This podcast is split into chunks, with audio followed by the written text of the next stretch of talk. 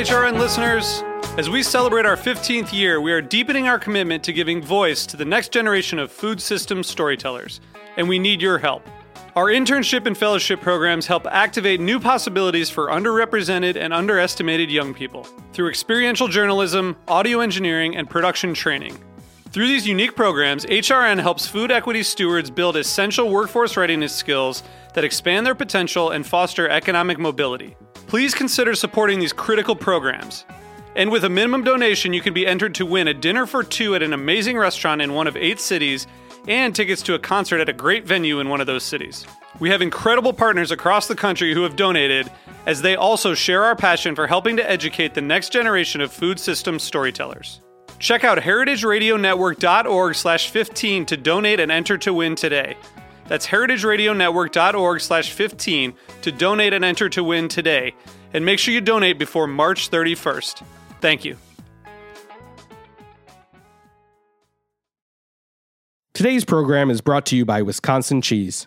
Did you know that Wisconsin is home to the nation's only Master Cheesemakers program that provides innovative cheesemakers with continuing education opportunities?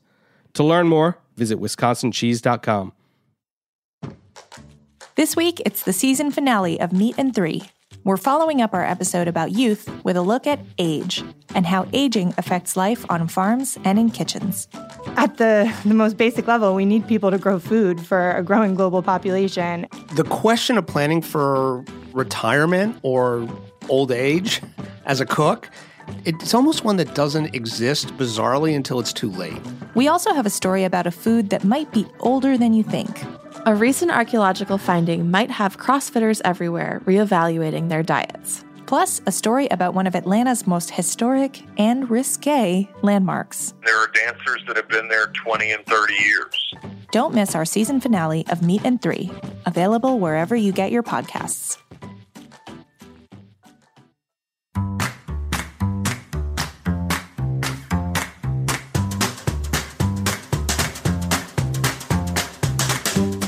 Hi, I'm Allie Kane. Welcome to In the Sauce, a new podcast about building food brands.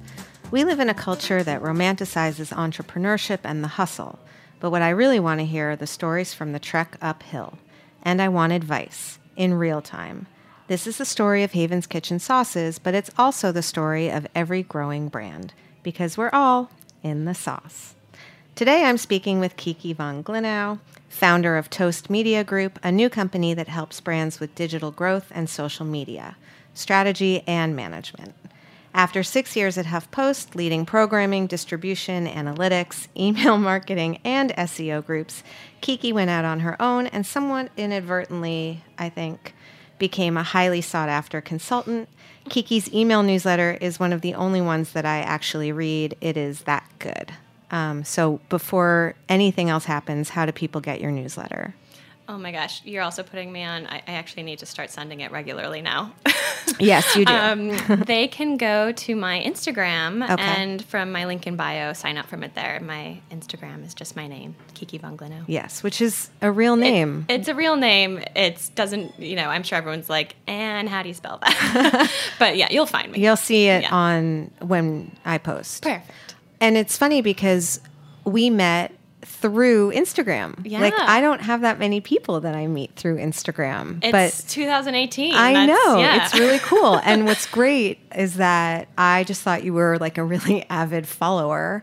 And you just seemed groovy. Yeah. And then I reached out to you because as an avid follower, I kind of wanted to know how you would like to think about using our sauces. And then you told me about your experience and what you did for a living and everything. And I had no idea. So that was embarrassing and also fun at the same time. So back up a little bit, because I think there's like a Margaret Mead quote, or maybe it's Bill Gates. It's one of them about how basically when you're raising kids, you don't know exactly what the careers are going to be when they're adults. Mm-hmm. But the same things that were kind of important, 2,000 years ago, resilience, creativity, et cetera, are the actual same things that are important now. They just kind of manifest differently. So I think about that with someone like you, right? Because you didn't go to fifth grade and take social media, you know, for 10-year-olds. And there wasn't like English, math, bio, Instagram. Yeah. So how did you... If only. Right, exactly. There might be now, but... Yeah. How did you, what were you interested in as a kid? Yeah. And how has it sort of influenced you in your career, and how'd you get where you are? Yeah. So I actually, journalism is really what led me on this path. When I was in high school, I started working for my school newspaper and just kind of became obsessed with it. I knew that's what I wanted to do. And I think also when I was in high school, like there were a lot of movies about the magazine industry. Yep. So I think that's what I wanted to do. So your goal was like editor of a magazine. Yeah. Yeah. Right. I was obsessed with Vanity Fair when I was younger. Right. So yeah, that was definitely the trajectory that I was headed for. And then I ended up going to NYU, and it was also all about being in New York. So I was like, I know right. I need to be in New York. Where did you grow up? In Chicago. Okay. So I came to NYU, and majored in journalism and English and creative writing. Okay. When I was in school, digital wasn't really a thing yet. It was all very magazine and newspaper centric, and were you more, you were like, not, this is Kiki Von Glinow reporting from the beat. All written. Yeah, okay. All text based. All right. Although that would have been great for you. Like you would have actually been great at that. I would not have been comfortable with that. I was still like coming into my own skin, I think, at that point. But right. Yeah, they did have broadcast at that time when I was in school. But it was like for the text-based side, it was all very much, we learned about like, it's crazy to think about. I think like the year after I graduated, they were like, oh, we live in a digital world. Like, right. Let's change the journalism program a little bit. But from there, I went on. After I graduated, I got an internship at HuffPost. So HuffPost was really my first and only kind of job. It stuck around there a long time, but I started there as a journalist. So that's kind of what kind of got me on this path of digital media and social media. And what kind of journalism? Like, what were you writing about? So in the very beginning, it was all entertainment-based. I kind of came up at HuffPost through the entertainment side of things, which for us was like celebrity, movies, TV, culture, art, that kind of stuff. Right. And I remember when I first started working there, it was a very competitive environment because at that point, HuffPost was kind of winning the internet and one of the first really scaled digital publishers. So it was always like which author had the most amount of views on their stories. And I became super obsessed with always being at the top of that list. Hence... the analytics started becoming important. Right. So I got very interested in how audiences found stories online, what that behavior was like. I remember at HuffPost, I think it was for HuffPost Entertainment, I remember the moment when we were like, we should probably create a Twitter for us. Like, I mean, it was still it wasn't that long ago, but social media was still very new, and we were very much at the age of being early to it as a digital publisher. Right. So got to learn a lot about like the explosion and boom of social media when it came to just the digital space. And then so as you took your sort of, I want to know how people are finding what they're reading, and how did that turn into like digital media? You know, I mean, what happened next? Sure. So I kind of, just by like kind of talking to other teams and journalists who are in general kind of a very delicate group of people about kind of really valuing not only the story, but also how people are finding it. I just kind of became a voice within the newsroom of someone who understood both sides. I wasn't someone just coming from like a marketing background or an analytics background who didn't get what it actually meant to create a story and tell a story. I had both pieces. So I just kind of Ariana was really hands-on at that point and kind of saw that I was someone who had both sides of my brain and kind of was just like, you're leading this now. You are our head of growth and analytics. I mean, and that was also like over a span of like 6 years. Right, but that's phenomenal. Yeah. That's the cliff notes. And then now, you know, the way that I've sort of told myself your story is that you left that, you had this other idea, but basically there were a lot of people like me who were like, wait, we need help. Can you help us? Yeah. and you started helping, and then it became a consultancy, and then now you're basically turning away people. Yeah, that's my movie version of I like life. That version. Okay. I originally left HuffPost to explore a different idea, which I'm still kind of noodling on and pushing forward. I started kind of talking with brands more specifically about how my experience could help fuel their business goals, and it kind of became an accidental consultancy where now I have quite a few people working on my team with me. Yeah. Some of whom you've met. Yeah. I saw an ad or an Instagram post that you need more people on your team. Yeah. It's very cool. Yeah. And so what do you do?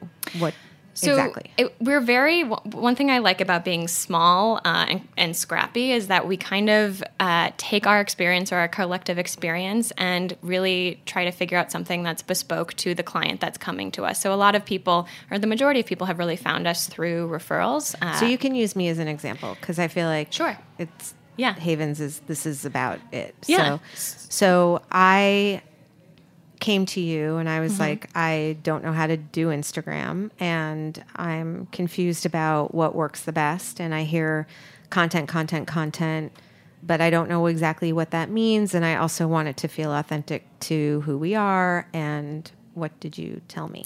Yeah, so I think with every client and with you, we really kind of worked backward from the audience that we're trying to reach, the customer base that we're trying to reach, and your core business goals. So really those two questions that you have to answer, and usually sometimes we help the client answer that question, but a lot of times they have an idea of what they want that to be. I love that on one page of one of your decks, you said, who's your target demographic? And then you flip it and it's like, you better not say everyone.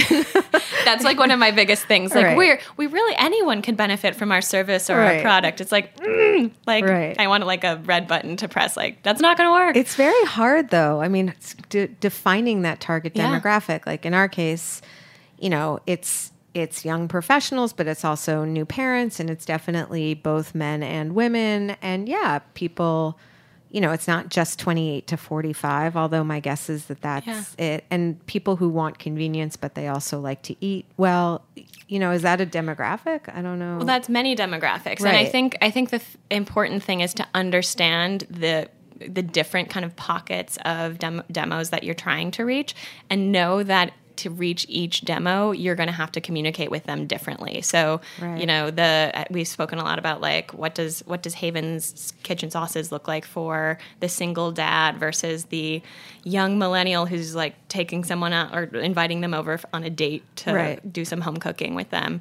The actual product is different for each of them. And so the communication needs to be different. And so you can do a lot of that through social media.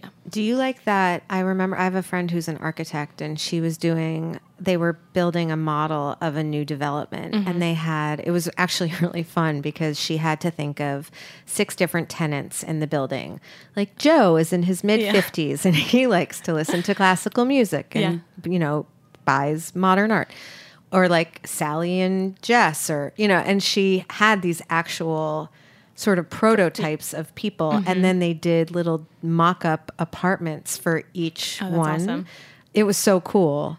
Should we be thinking about our demographics that way? Like, should we have Joe and Sally and, you know, Ronaldo or whatever? I think if that's helpful for you to kind of identify the ways they're spending time, how they're interacting with products and brands, I think absolutely that's a cool way to do it, to actually, you know, draw little stick figures and write out like, do they spend time on Instagram or LinkedIn? What does she do on the weekends?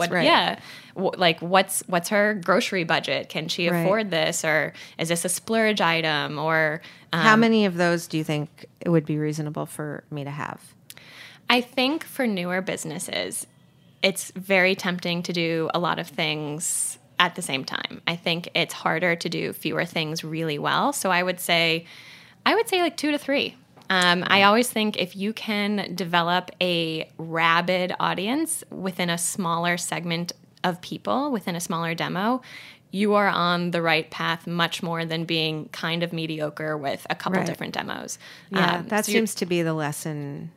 This depth versus width. Totally. Theme seems to be occurring. And coming from all of my experience at HuffPost has been at a place where it's all about width and scale. I remember when I started there, I think we had like 50 something different verticals, so different sections. And it was actually a big part of one of my initiatives there to like drill that down to like, I think when I left, maybe it was like 10 to 15. Right. I remember the divorce one. Yeah. And there was a really good piece on that that I still send to people. The divorce section is great. Yeah. Yeah, it's really awesome. I remember though at one point, like we had weddings and divorce, and like at some point it got merged into one, which was very, very odd. What's it called? Weddings and divorce? We changed it to relationships, and I actually think that's what it is today still. Because a lot of people... Well, this is a tangential, but like I love tangents. People who are married are, you know, it's intriguing to read about divorce. Like, not that you're going to or you want to get divorced. It's just kind of like this is the other half, and it really is half, you know. So it's with the other side of the coin. So people, we found that there was a lot of it wasn't one or the other in terms of our readers. So that's why we combined it. So going back to you know, sort of, you know, audience first, and that's, you know, even just that. Deciding who that audience is and being really selective and specific. So let's work backwards. So let's say I choose 3 audiences. Yep. And I want to craft my social media sort of plan for each one of those 3. So take one, and what do I do then? I think first of all, figure out where they're spending time.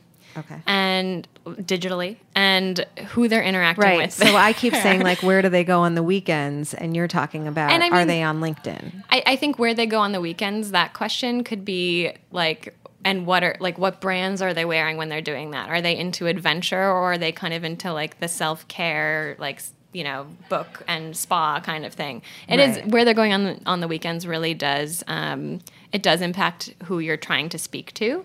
But I think, in terms of actually getting tactical about figuring out what your strategy is. Right. I think often figuring out the platform where they're spending time, and then actually just going out and looking at profiles and seeing, like, really seeing the Sally and the Joe and what they're doing. What are the options of profiles? I mean, where could they be spending their...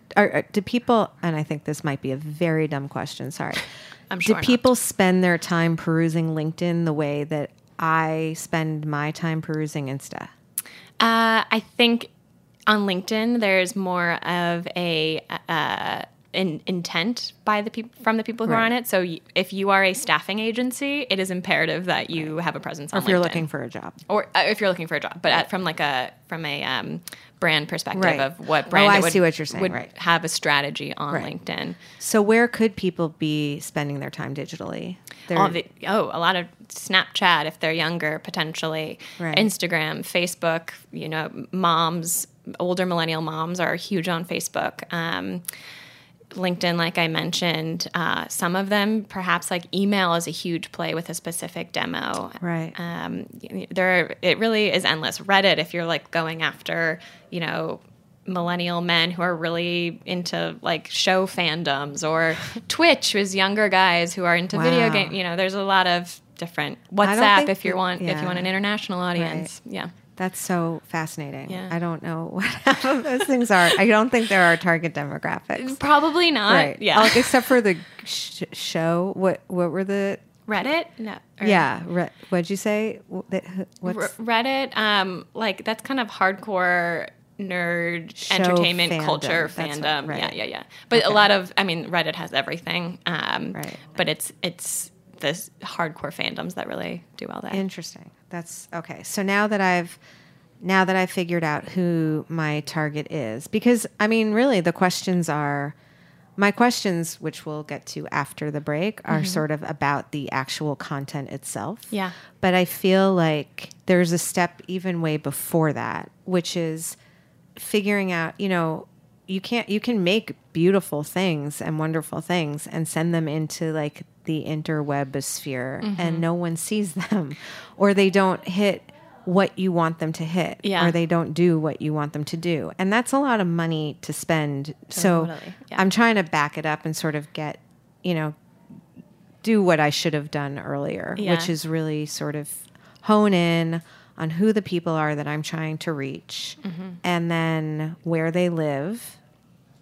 on which platform, mm-hmm. and then what? So there's a very scary stat that, like, for Instagram, for example, which is kind of where you're putting a lot of your marketing mm-hmm. efforts, about 70% of posts on Instagram don't get seen. So that's because at all, or a very, very small number of views on those posts. And that's because I'm sure everyone has heard about this dark and twisty Instagram algorithm. Yeah. Where it's very much based on personalization. Instagram shows people who they think would be likely to engage with something post, but not necessarily all of your followers. So I mean, out of 22,000 followers, yep. when I post, so, and I've told you this, and it boggles my mind, mm-hmm. and I've stopped caring because you've told me to stop caring, but there are some things that I post that get 1,000 likes, and there's some things that I post that get 60. And that's your market research right there. That's great testing, because those two things are probably not all, like, they're not the same thing. There's something to learn about each scenario. So sometimes you've asked a question, or sometimes the quotes do really well. They do well. And so people kind of, it's great to know that people are engaging with you on that level. They really are looking to you for inspiration, right. or something like that. That's right. So when we first start working with clients, we always kind of just do a deep dive into, like, an audit, like, to really see what's working and what's not. Right. Your audience gives you so much information about what you should be doing. It's just tapping into it. But that's my question. Is mm-hmm. the audience telling me what's working, or is the algorithm not showing people something because it doesn't think it's going to work? So it will always show it to some people, and based on how those people react to it, it will decide to show it to more people or less people. Right. So in the end, good content, I won't say always, because there is a lot of dark magic that goes into it, but right. good content wins.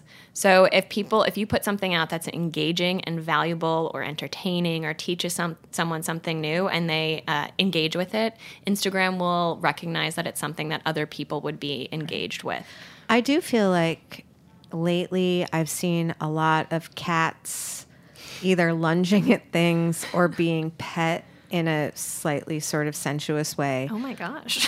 Yeah, I don't know if that's my Instagram, like, telling me what I think that's, like, revealing more about you because to honestly, us. I'm not, like, a cat person. I don't follow cats. I don't hashtag cat anything. I'm not. Uh-huh. But I feel like somewhere someone got the memo that, like, animals making noise and, you know, getting pet with, like, a finger, you know. It's a cheap trick on Instagram. Yes. Like, it was my dog's birthday the other day, and so I posted a photo of him, and of course it's, like, a super high performing post. Well, like, awesome. Like, right. great. Good for you, doggy. Well, I mean, you know how I feel about, we had a panel a couple weeks ago, and I spent a good amount of time talking about my dog. And then there was this great New Yorker cartoon where someone's taking a picture of the dog, and the dog says, like, I feel really cheap when you use me to post on Instagram, like, to boost yourself in the algorithm. Yeah. Okay, so we're going to take a little break, and then we're going to come back and talk about, once we've established these targets, how to get them to engage with your brand and hear your story.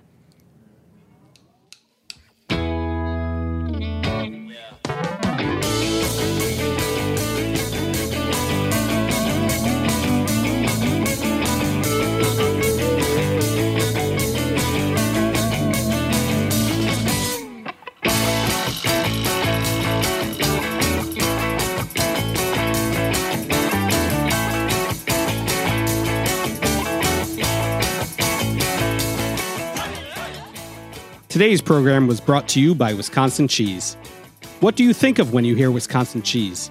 For me, I think cheese curds. Delicious, fresh and squeaky cheese curds, or deep-fried cheese curds. Cheese curds literally any way, any time, any place. I think about Andy Hatch and Upland's Cheese, the farmstead cheese company behind Pleasant Ridge Reserve. I think of delicious, stinky Limburger and its long, storied history. I think of Dunbarton Blue, made by master cheesemaker Chris Raleigh.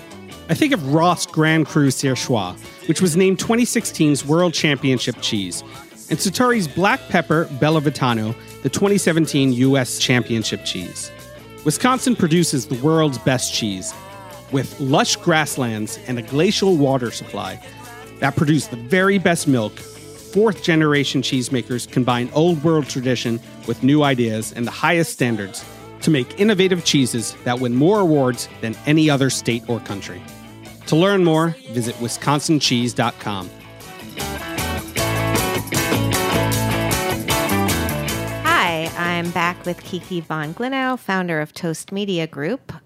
We've talked a lot so far about the algorithm and cats, amongst other things. But I do want to get into, you know, if you're a small brand and, you know, you can't afford either a consultant or you can't certainly afford to hire someone to do your social media, it's sort of the necessary evil of someone's job. Mm-hmm.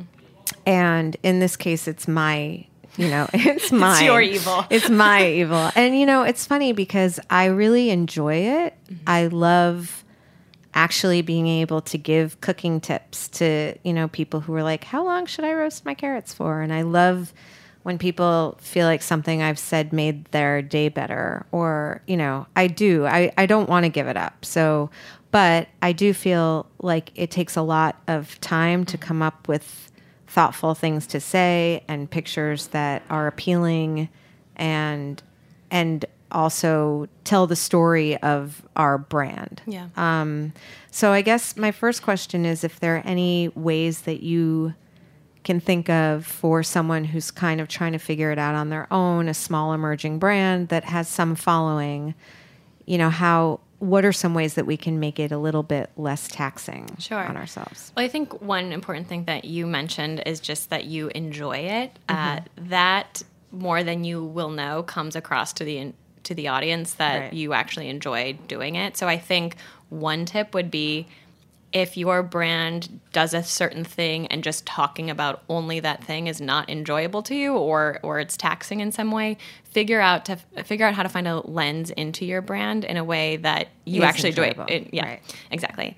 I think the other thing is that in order to kind of take things to the next level without having a huge social media team behind you, really thinking about the content that your community is creating. So you mentioned this is general, like we're speaking right now about a brand that has somewhat of a following. Mm-hmm. So really being able to tap into the loyalists within that following and ask them to show you how they use your product or your service or something, and leveraging the content that they're creating within your own brand.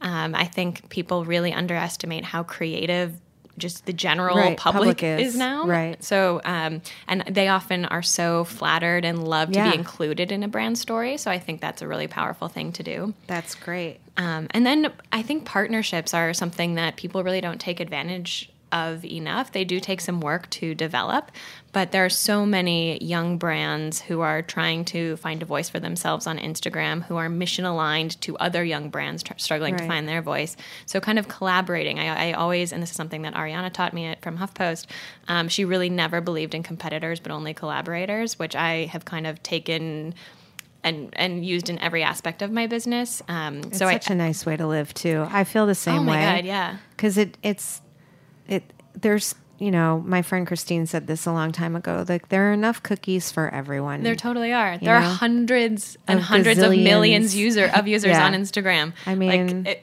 if all of them wanted sauce, you'd have a problem. Right. So that would be that would be tough to fulfill. So yeah, I think finding other people or individuals who share similar values or mission to you and talking to them, like what could we do together? What could be a cool way to share audiences and or leverage each other for content. Right. There's a lot of opportunity there. And then what, you know, I'm assuming you're going to say day one, but how early should an emerging brand with a product try to think about its strategy? Like it's digital. And I'm speaking mostly to Instagram because it's what I know. My guess is that there are certainly some brands out there that are going to be kicking it on Facebook. Right. I don't know how Snap works that way, but for sure, let's, you know, we can throw in Facebook if you want to, but specifically for Instagram, when should we be thinking about that strategy and the content we're making? And I think the biggest thing to think about when starting a strategy is who you're trying to reach. And for me, any business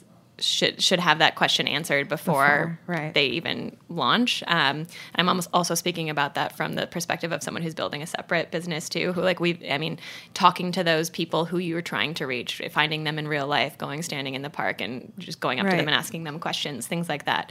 I think that really starts to dictate what your strategy is before you actually sit down and say what am I going to post or how, right.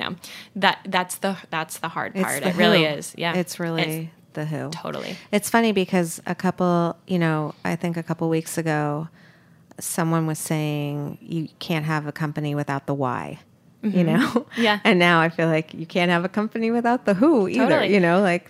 It's really those simple questions. Yeah. I think we've seen so many copycat companies yeah. recently, and it's not always that someone has found a way to do something insanely better, but they found a way to connect with an audience that another company hasn't connected with. Right. So again, there can be multiple competitors, collaborators, right. in the same space. So to me, the why is obviously important, but the who is really the ultimate. And in terms of selling a product versus creating a vibe mm-hmm. of your product, right? I feel like a Glossier can do both. Yeah. I'm mesmerized by the lip gloss kind of coming out of the tube and glossy and then someone's lips, yeah. It works. I want the lip gloss mm-hmm. and I know what they're going for. Yeah. I don't know that works as well with a company like mine that has a lot of different things going on mm-hmm. because I have the school, I have the cafe, I have events, there's the sauces. Mm-hmm. And then there's just sort of the vibe of the, so I don't know. I think it's about yeah. distilling what Glossier really does well. And they were one of the first, I think, to really do this well. And it again comes down to people. I'm a broken record with being audience first, yeah. customer first, who that demo is that you're trying to reach, but then also having a face forward, what's the word I'm looking for? A face forward ethos of your brand. So Glossier. So what does that mean? Yeah. Was one of the first brands to really, take influencer marketing to the next level. That's what really built their company.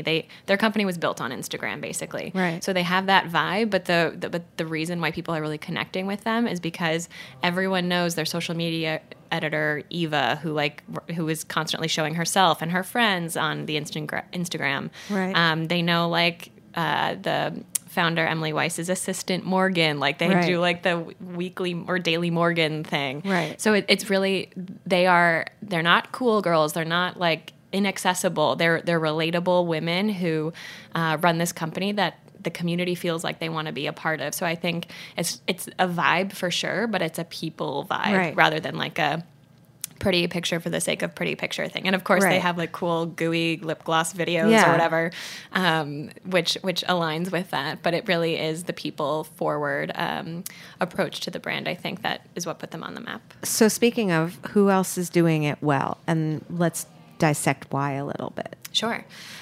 So one example I think I've shared with you before in the food brand space is Siete Foods. Mm-hmm. They are a family brand that makes tortilla chips and tortillas and stuff like that. Mm-hmm. In the health space. They're the better for you Goya. Yeah. Of, right? Yeah. And they the better for you El Paso. Sure. Right. Yeah. They really take that. I think the actual name is Siete Family Foods, and mm-hmm. they take the family thing very seriously. So you can see them at their family gatherings, how they're actually incorporating the meal, not in a salesy way into what they're doing, but they love what they create. Right. They also really do influencer marketing well. So I found them through influencers on Instagram who were enjoying their products and really seem to love the brand and the family. They really talk about the family too when they're talking about the brand, right. not just, the chips. Yeah, the right. chips, even though the chips are good. Right. So I think that's right. I feel like I've talk to you about this a lot too, but you are such a valuable opportunity for Haven's Kitchen to be the face of it, right, and someone who people connect with. You are a very charismatic, just cool person running her own business. Kiki. Flatter the podcast host, right? I know, that's what exactly. You're supposed to do. I'm like sitting here blushing. No, but I mean, that really is, that's a huge opportunity. So as much as you're figuring out who your audience is, it's also about figuring out who is going to be the person behind this. Right. People want to see who's making the sauce. Right, right.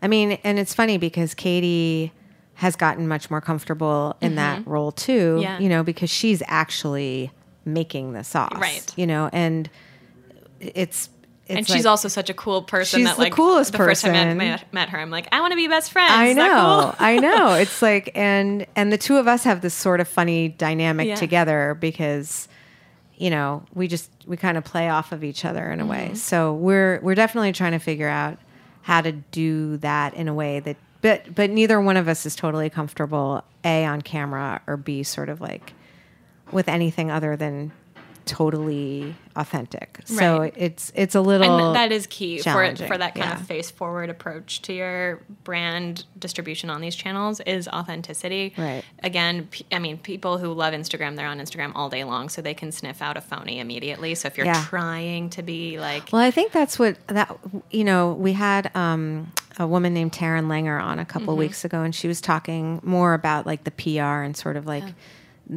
not the digital stuff, but she was saying that the reason why traditional media is making such a comeback is because there's so much content out there and there's so many people's opinions about everything and there's so many sponsored things, and that actually hearing from an expert, this is good and this is what this company stands for and this is why I like it, is more meaningful now because we have so much being thrown at it. And I feel like that's the same in a way with social. I'm scrolling much faster now than I used to. I mean, I can You're feel assuming it's all just like a lot of it. And skewing. I see pictures that look exactly like other pictures that I know where they got the inspiration from. And I'm also starting to see less polished stuff coming up because I feel like people are starting to want to see that stuff too. Yeah. Can you just speak a little bit? Sure. Yeah. I think that's a big trend that's kind of coming or here in a bit. On Instagram is the pretty for the sake of pretty is not really working anymore. I mean, it's working to some extent, but I think the future of Instagram is going to be much more about like that raw authenticity. Someone who I think does this super well is a woman named Jen Gotch. She's the she's the founder and I think maybe the COO now or CCO something of Bando, that accessories company. She's very raw. Very raw. Like she will have raw. Panic attacks on... Oh, that was my Chicago accent slipping out there. She will have full-on panic attacks on Instagram stories. She takes photos of herself crying. She deals with mental illness challenges and has a podcast actually for Girl Boss around mental illness. Right. And she's just someone who I think the... support she's gotten on Instagram and the people who are kind of saying this is what I want to see. I want to see someone who's relatable to me, who's going through the same things as me, and I trust her now. So I think that is going to be kind of the new normal on Instagram. It might take a little while for the pretty for the sake of pretty to go away. Well, and it's interesting when you're trying to sell a product, have it not be gussied up is a little. It's challenging. You want to put your best foot forward. Yeah. You know, I do get a ton of really adorable, very loving DMs from people who use the sauce and their pictures. You know, they're not photographers. I wouldn't say that they're photographers and I wouldn't say that I'm like, oh, gotta make that for dinner. Yeah. But I want to, you know, not reward them, but I want to show them how much it really does. I get every one of those and I love it. And it makes me so happy that they feel like we've helped them make dinner. Mm-hmm. So I can't post those. Would you say that's like an area to put like for stories? I would say, probably okay. Instagram stories. So the feed. Yeah. Does so let's break it down a little bit. First of all, your feed, how many posts. There was something like there was a couple months ago, like 3 posts a day or something, and I had a nervous breakdown because one is rough for me. One is rough, and I think for a lot of smaller brands, one, if you can get to a consistent one a day, that's great, and it really is all about consistency. In the sense that you want it to be at the same time every day? No, I think you can kind of start to see when your users are engaging with you most, so you get a lot of those insights and analytics when you sign up for a business account on Instagram, so I would suggest that everyone convert to a business account so they can have access to those analytics, but it tells you kind of when your followers are most engaged on Instagram. I think if you have the resources to do more than one, that's great. Instagram, when I was the liaison for Instagram when I was at HuffPost, and when I spoke to them a lot about optimization, they said they kind of thought up to 7 a day was a good spot to be. Wow. And that kind of is a little bit more relevant today, even because the algorithm has changed. I think it was maybe 2 or 3 months ago to value recency a little bit more.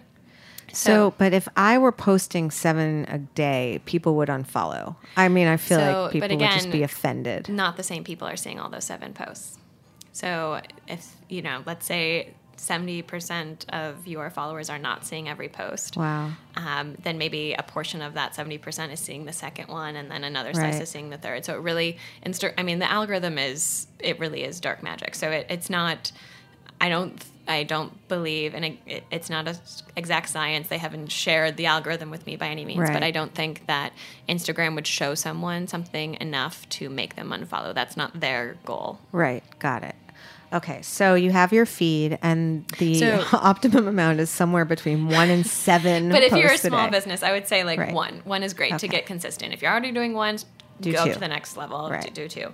But what I would say in terms of ranking prioritization of these different like atoms within this ecosystem that is Instagram is I think Instagram Stories is probably the most important place for small brands to be sharing their message. That's where people are interacting most with for sure on the platform. I think there's something like 250 million Instagram stories posted today. So that's really where people are spending time.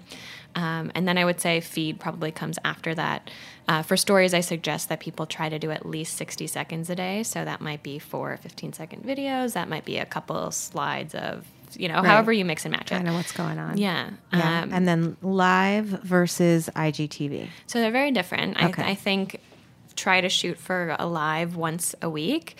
People are very afraid of Instagram Live because... No, you know why? I can tell you why. I mean, because... Real-time feedback or what? No, because like if no one's watching, but you're... No, because you see on the... Don't you see how many people are watching? So if you're watching? The thing that I think is great about Live, I don't care if anyone's watching, but it gives me content that I can then share to stories so that people can interact with it there. So to me, it's double dipping. And hopefully once you start doing it more often, people will start watching. If it's the first time you've done it, maybe Instagram doesn't show it to that many people. No, I had the first time I did a live, it was in the morning, and it was like while all of the prep cooks were like getting the muffins and the scones ready, and like they were making the coffee, and we were starting to get ready for the day, and there were like 150 people or something that were watching, and I thought it was like, this was going to happen. I thought it was so cool. That's great. And I was like, hi, And then the next time I did it, I think it was 3. And so I just felt like that was a fluke. But also learn what was the different about them. Was one, they liked to see people in action, and it was the time of day that really worked. And the other, or was it the same thing both times? I tried to do the same thing because I was trying to do sort of like an early mornings at Haven's, like welcome to our cooking school. Yeah. But no, I don't know. And then it just makes you feel kind of like a dork. That you're like doing this live thing that no one's watching. I think one of the hardest parts, and I also work with a lot of clients in the health and wellness space, and that's like one of the biggest hurdles for them too, is to just put stuff out there and not have anything happen to it And I think it's just kind of getting over it, knowing that like sometimes when you film yourself, you'll look terrible, and sometimes when you do a live, no one will watch, and you that's just can't that have is, any. Yeah, you can't. Okay, so live is 1 time a week, and then IGTV is this new thing. So IGTV is Instagram's stab at kind of taking down YouTube, which is great for someone like me, because I like it all being in one place. Which is they have a big advantage there that people are spending a lot of time there. So it's a place where I think you can record up to 10 minutes right now. They're going to up that to about an hour. I think only like celebrities have the hour. And do you have to like click into it? Or is that the thing at the top in orange? Like someone has a video on, you know. And also when you visit someone's profile, it's right next to the Instagram stories highlights. That lives right, on. Right. Of course. Yeah. Okay.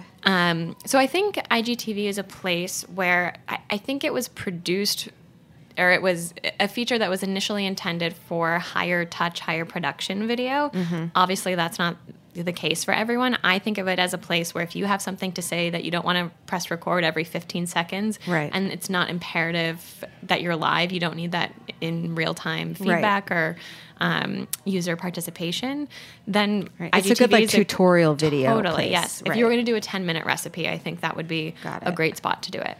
And what about ads? I have bought ads. We did videos, mm-hmm. Little and cooking videos beautiful with videos, our sauces. Yeah. Thank you. And I promoted them. Mm-hmm. Is that's an ad, right? Yeah, okay. Yeah. So I clicked promote, and then it asked me all these questions, and I was like, I don't know, whatever. And then it said your budget and your radius and whatnot. Demmer. I was like, whatever. So I kind of toyed around with the little slidey thing. I have no idea what I did. Is there what's the story? Should we be buying those? I think it's a slippery slope. Okay. I generally, for most of my smaller business clients, I don't advocate for it unless you have pretty deep marketing budget pockets. Okay.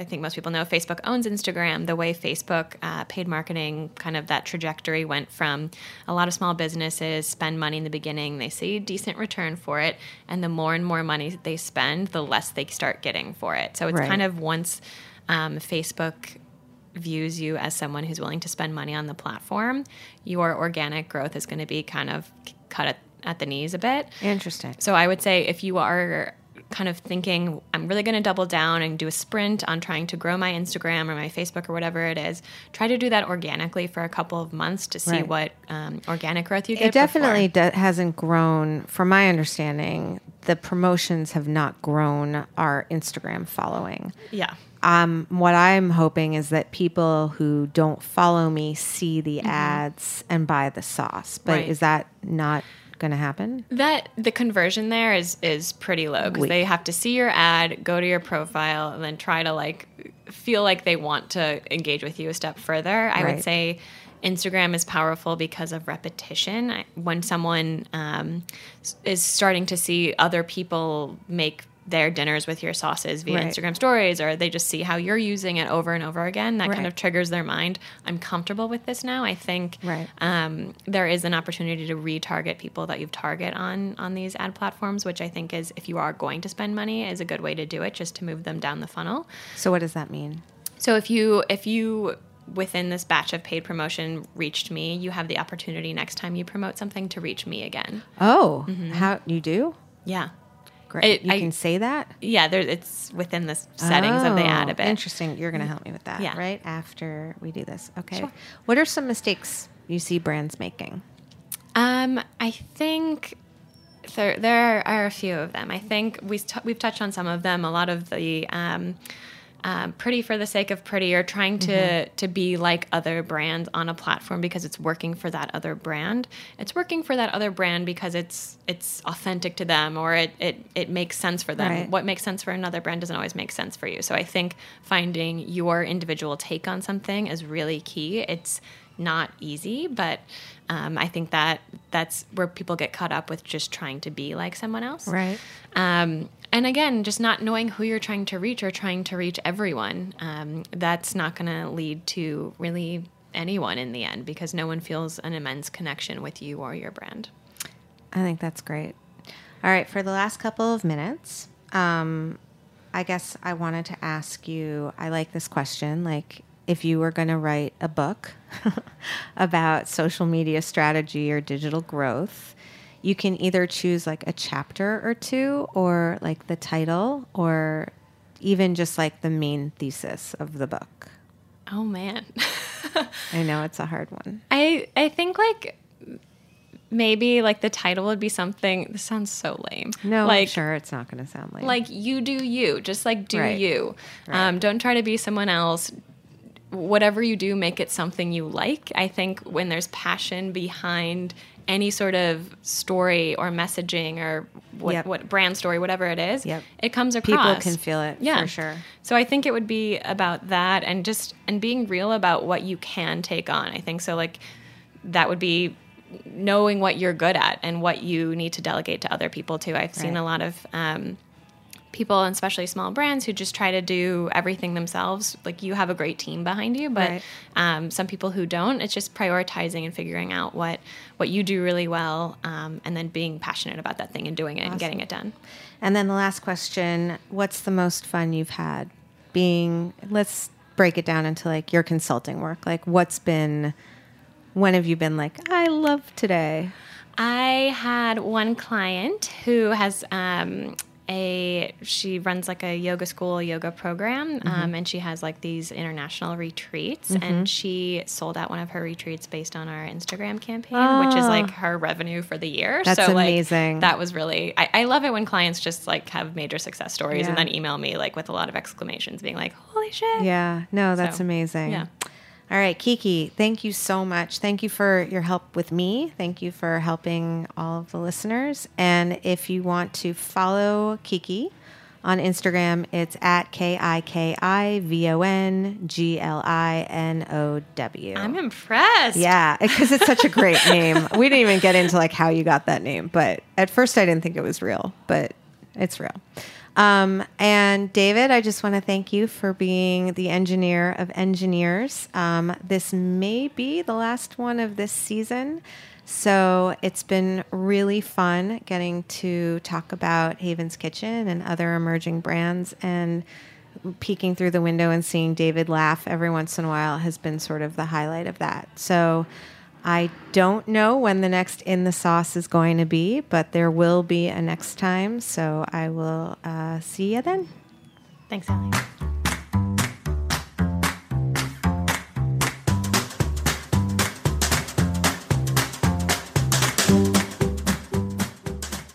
Thanks for listening to Heritage Radio Network, food radio supported by you. For our freshest content and to hear about exclusive events, subscribe to our newsletter. Enter your email at the bottom of our website, heritageradionetwork.org. Connect with us on Facebook, Instagram, and Twitter at @heritage_radio. Heritage Radio Network is a nonprofit organization driving conversations to make the world a better, fairer, more delicious place. And we couldn't do it without support from listeners like you. Want to be a part of the food world's most innovative community? Rate the shows you like, tell your friends, and please join our community by becoming a member. Just click on the beating heart at the top right of our homepage. Thanks for listening.